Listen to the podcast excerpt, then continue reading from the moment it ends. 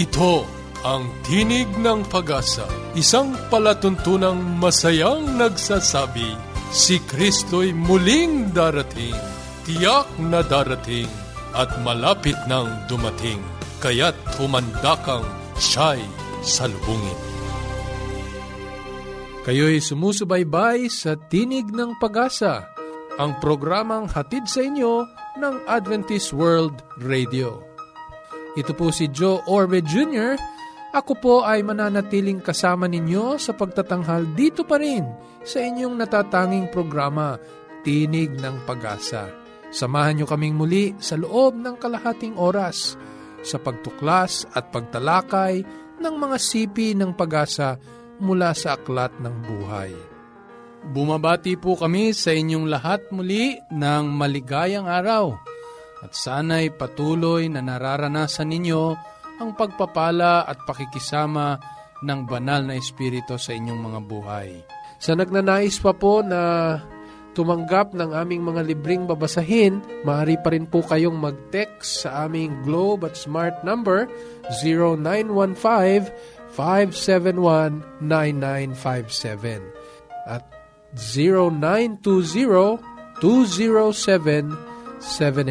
0920-207-7861. Sa ating pong talakayang pangkalusugan, kasama po natin diyan si Sister Joy Orbe. Sa ating pong pag-aaral ng Biblia, pag-uusapan natin ang kalusugan at pagkain sa liwanag ng mga simulain mula sa kasulatan. Tayo po ay dadako na sa ating talakayang pangkalusugan. Sister Joy? Paging Dr. Rodriguez, you're needed at room 321. Mrs. Martinez, room 321, please. kailangan na po nating i-dialysis ang asawa ninyo. New outlook and a healthy lifestyle makes a big difference. Adventists care. Simulan natin ang pagtatalakay ng tungkol sa mga iba't ibang diet. Ang klase ng diet na ating sinusunod ay nagdidikta ng mga uri ng pagkain na ating ipapasok sa ating katawan. Ang iba't ibang tao ay pumipili ng diet sa kadahilanan ng kalusugan at ang iba naman ay dahil sa rason ng moralidad. Pag-aralan natin itong anim na klase ng diet. Una ay ang diet na tinatawag natin na low-fat diet. Ang sumusunod sa diet na ito ay nagbabawas ng taba sa kanyang pagkain upang mabawasan ang bigat o timbang at paglabanan ang mga chronic o mga sakit na matagal nang iniinda hanggang ang tama at balansing pagkain ay naaabot at naging natural niyang kagawian. Kasama sa mga iniiwasan ay ang pagkain ng bacon, no? Kasi fatty food ito. Paggamit ng mantika ng baboy o lard at iba pang taba ng hayop kahit po yung pagkain ng ice cream ay kasama dito. Ito ay mainam para sa kalusugan pero pag tinanggal naman pati ang unsaturated fats tulad ng mga taba galing sa isda, mani o mga prutas ay hindi din po maganda. Kaya dapat binabalanse din kahit low-fat diet, pwedeng meron siyang resort or alternative na yung mga fats na nakukuha sa saturated sources, yung mahirap i-digest ng katawan, ay iiwasan. At yung mga madali naman at kailangan din ng katawan tulad ng mga taba galing sa isda o mga nuts natin at mga prutas ay dapat din tingnan na magamit ng maayos. Hindi totoo na ang low-fat diet ay mabuti para sa may mga cancer o kaya mga taong may sakit sa puso o kaya yung nagkaroon ng stroke or prone pa lang para sa stroke. Dapat ay kumonsulta sa mga dalubhasa upang mapayuhan kung anong bagay na diet sa inyo. Ang low-fat diet ay mahusay lamang para sa mga pansamandaliang paggamit upang matulungan ang sarili na magbawas ng taba pero pagkatapos, kailangan ay ipagpatuloy ang pagkain ng masustansya at balansing pagkain. Pangalawa, meron tayong tinatawag natin na low carbohydrate diet. Doon pa lang sa pangalan, alam natin na medyo binabawasan natin yung carbo loading or carbo load sa diet. Ito ang diet na bagay sa gustong magpapayat sa kadahilanan na mabilis itong makabawas ng timbang sa unang anim na buwan na sinusunod ito. Pero ito ay hindi inire-recommend para sa pangmatagalan na diet o plano sa pagkain lalong-lalo na sa mga Filipinos na ang mostly ng content ng ating diet ay carbohydrate. Itong diet na ito ay nagbabawas ng pagkain ng carbohydrate content hanggang nagme-maintain na lang siya ng 20% na laman nito sa kanyang pagkain. Halimbawa sa mga carbohydrate-rich food natin ay yung kanin. So kung dati tatlong tasa ng kanin ang kanyang nauupos, ay ngayon babawasan niya ito hanggang sa isang tasa na lang. So malaki din ang bawas at ganun din sa timbang nakikita kaagad. Pero may iba naman na nagbabawas nga ng kanin ay marami namang kumain ng tinapay o kaya pinapalitan naman ng sobrang dami or often na pagkain ng spaghetti, mayat maya kumakain naman ng mais at nagkain na naman ng pansit. So hindi minsan effective ang low carbo diet kapag hindi natin nababantayan na nababawi pala natin sa ibang mga pagkain na carbohydrate pa rin ang mataas na content. Sa maraming okasyon, pag ang isang tao ay nag-low carbo diet, hindi nababalanse ang sustansya at nutrisyon sa pagkain nito, kaya nagiging mas madami ang kain ng mga pagkain na mataas naman sa protina o kaya sa taba. Kaya upang maiwasan ito ay dapat dagdagan ng sino man na gusto mag-low carbo diet, ang fiber ay idagdag sa kanyang pagkain at vitamin B complex supplement para malabanan ang di magandang idinudulot ng imbalance na sanhi ng diet na low carbohydrate diet. At saka ito po yung diet na hindi po iniimbento lamang dahil gusto nating magpapayat o magbawas ng timbang. Ang pinakamaganda po, meron ding mga magaling o eksperto sa linya na ito na dapat tanungin natin kung pwede ba sa atin at advisable ba sa ating choice ng diet. Ang pangatlong diet ay naririnig natin ito sa hospital, no? Ang tawag ay bland diet.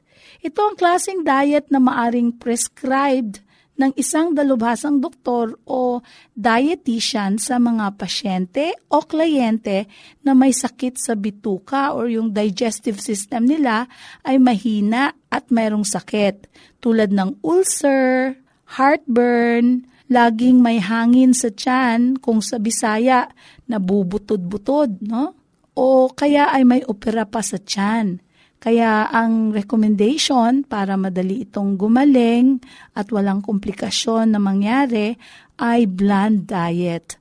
Ang diet na ito ay gawa ng mga malalambot na pagkain or pinalambot na pagkain na bawas din ang fibers tulad ng lukaw, itlog na boiled, yan, pinakulo ang gulay at prutas. Iniwasan ang mga perito, hilaw at maanghang o maaalat na pagkain. Yan. So, ang first natin ay ang tinatawag nating low-fat diet, pangalawa ay low-carbohydrate diet, at ang pangatlo ay bland diet. Ang pang-apat po natin ay tinatawag na raw food diet. Siguro minsan, hindi na rin natin diet ito, pero ginagawa din natin. Sa pangalan pa lamang ay huling-huli na natin ang klase ng diet na ito. Ang word na raw, ang ibig sabihin ay hilaw na pagkain. Hindi naman na hilaw lagi, like kumakain kang parang, alam nyo yon yung kambing po, di ba? Kinakain nila yung raw, yung grass. Hindi po ganon. Kung di, merong mga pagkain o gulay na nakakain nila ng raw tulad ng petchay leaves. Pag sinalad ito o kaya yung ginagamit natin sa salad tulad ng pipino, carrots, yun, gustong gusto nilang kainin yun kasi raw food dieters sila. O kaya naman kung lulutuin man nila ito, blanch lang. Yung binubuhusan lang ng kumulo o mainit na tubig, okay na sa kanila. O minsan steamed lang, no? pinausukan lang ng water na boiling, yung usok lamang, yung steam niya, ay okay na sa kanila dahil naniniwala sila na marami sa mga sustansya sa mga pagkain at gulay ay nawawala dahil sa sobrang init na ginagamit sa pagluto nito. Kaya they'd rather have it raw or steamed or plain blanching. Kaya magustuhan nilang kumain ng hilaw na gulay tulad ng salads, yung sprouted uh, grains o tulad ng toge. Kinakain nila itong fresh. Mga buto o nuts, beans, seeds, mani, kasoy, mongo na sprouted, soybean, sunflower seeds. At maaring sariwang gatas, kinilaw na isda o karne. Para sa may mga sakit, o pangangatawan na mahina ang resistensya o yung tinatawag nating compromise immune system, yung may mga sakit tulad ng HIV o yung hindi nakakalaban ang kanilang katawan ng mabuti sa mga kahit simpleng sakit, yung mga may chronic na sakit. Alam niyo po, hindi nire-recommend ang raw food diet. Kasi dahil hindi naluluto yung pagkain, ang nangyayari ay hindi nila napapaglabanan yung mga mikrobyo na dala ng di naluluto na pagkain. At kahit masustansya ito dahil may dala siyang mikrobyo dahil nga fresh siya at saka hindi siya niluto, eh ang nangyayari, mas kawawa ang katawan kapag dumami ang mikrobyo na dala nito. Kaya kailangan din ng doktor, no? Hindi pala iniimbento lang yung diet. Ang panglima ay ang vegan diet. Ang mga sumusunod sa diet na ito ay sumusunod din sa vegetarian diet. Ngunit ang pagkakaiba ay hindi sila gumagamit o kumakain ng kahit anong pagkain na may gatas, itlog o produkto ng bubuyog o honey. Gulay, prutas at mga nuts lamang ang laman ng diet na ito. Ayon sa mga dalubhasa sa larangan ng pagkain, kailangan dagdagan din tulad ng mga vegetarian ang vitamin D content, unsaturated fats na galing sa isda, mani, natural foods at omega-3 fatty acids sa diet na ito upang mabalanse. Ang iba ay bumabawi sa pamamagitan ng pagsuri sa mga plant sources na makapigay ng bitamina na kailangan nila kesa kumuha sila sa animal source. Ang pang-anim sa mga diet ay ang tinatawag nating vegetarian diet. Ang pinaniniwalaan na superior diet sa lahat ng klase ng diet na diniskas natin ngayong araw na to. Ito ay ating diskasin sa susunod. Alamin natin paano ito mas maigi kesa ibang diet at bakit mas mabuti para sa atin pag ito ang ating pinili na gamitin at sundin.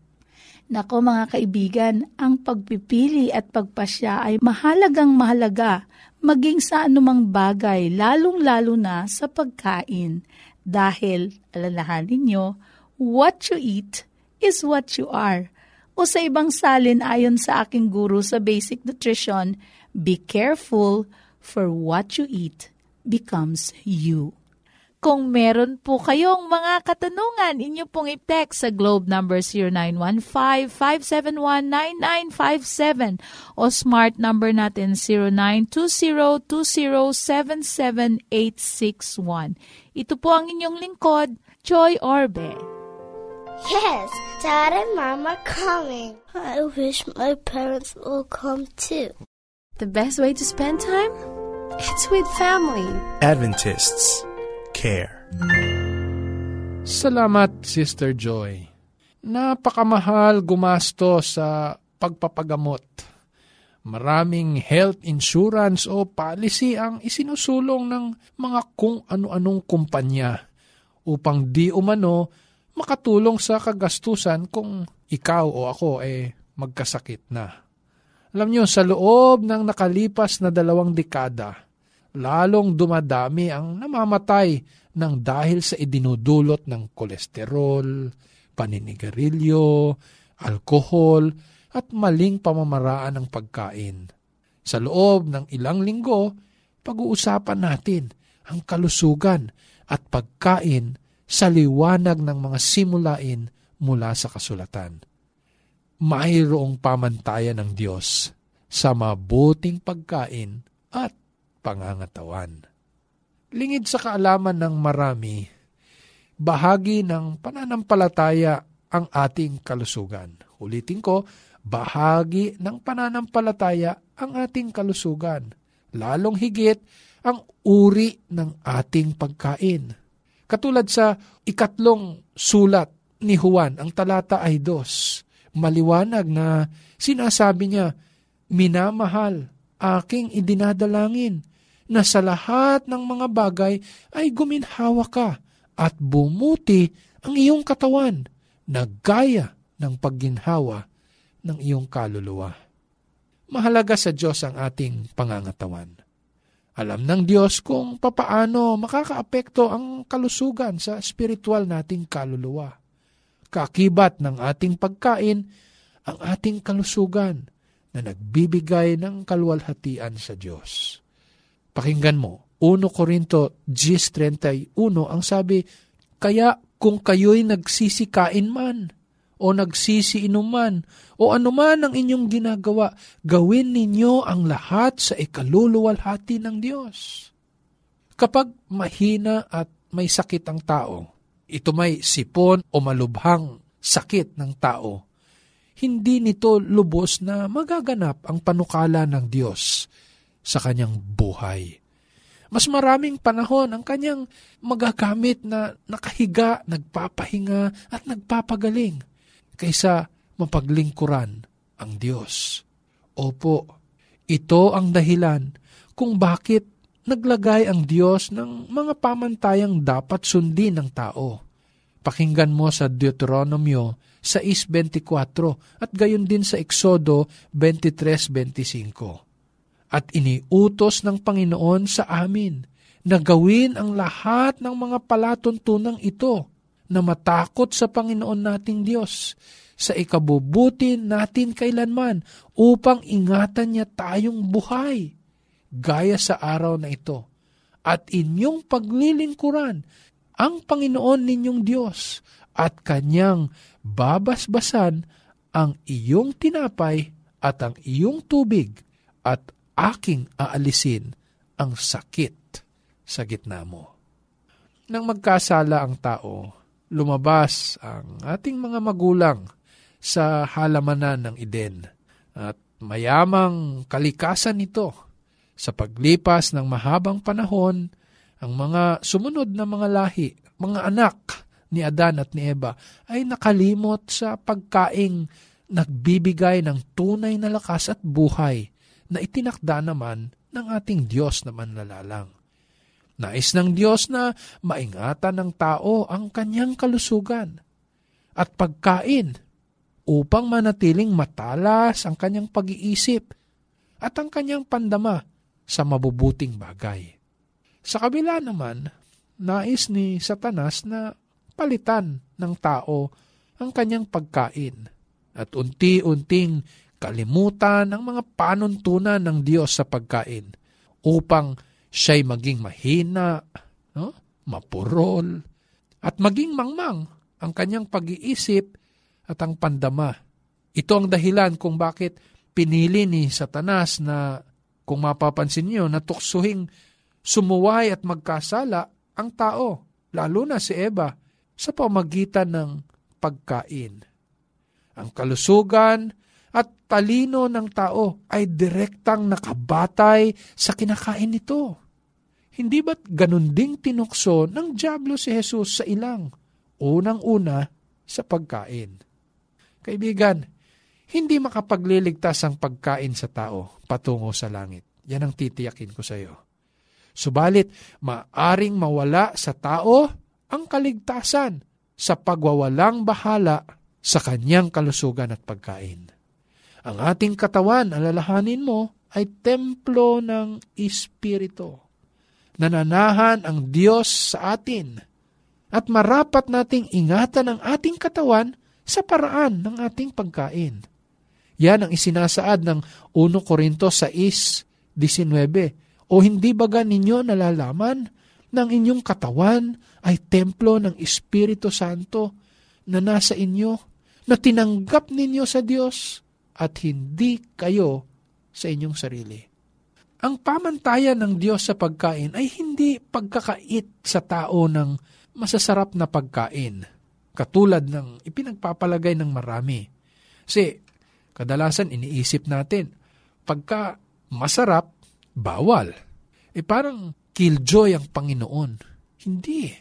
Kung tutunghayan natin ang kasulatan, maging sa awit 84.11, ang sabi, sapagkat ang Panginoong Diyos ay araw at kalasag.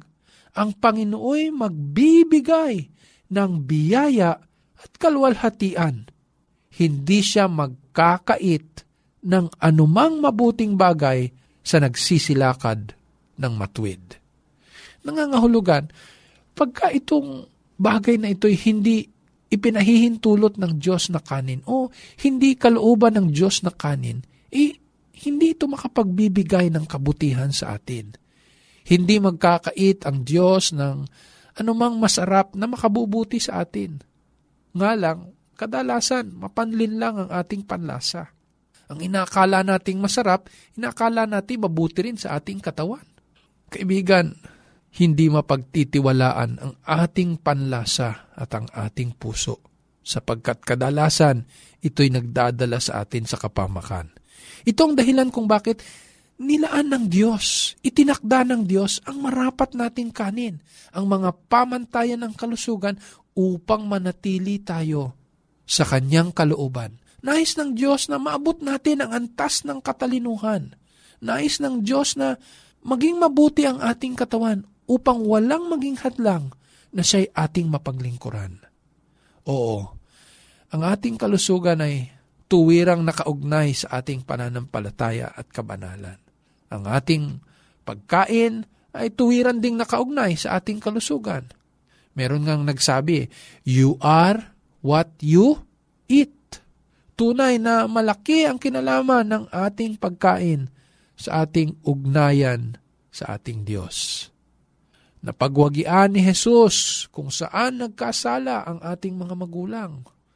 Dahil dito, eh meron tayong pag-asa sa kapangyarihan na pagka tayo'y nagpasakop kay Kristo, tayo'y makakaabot sa pagsunod sa pamantayan ng kalusugan at ng pagkain.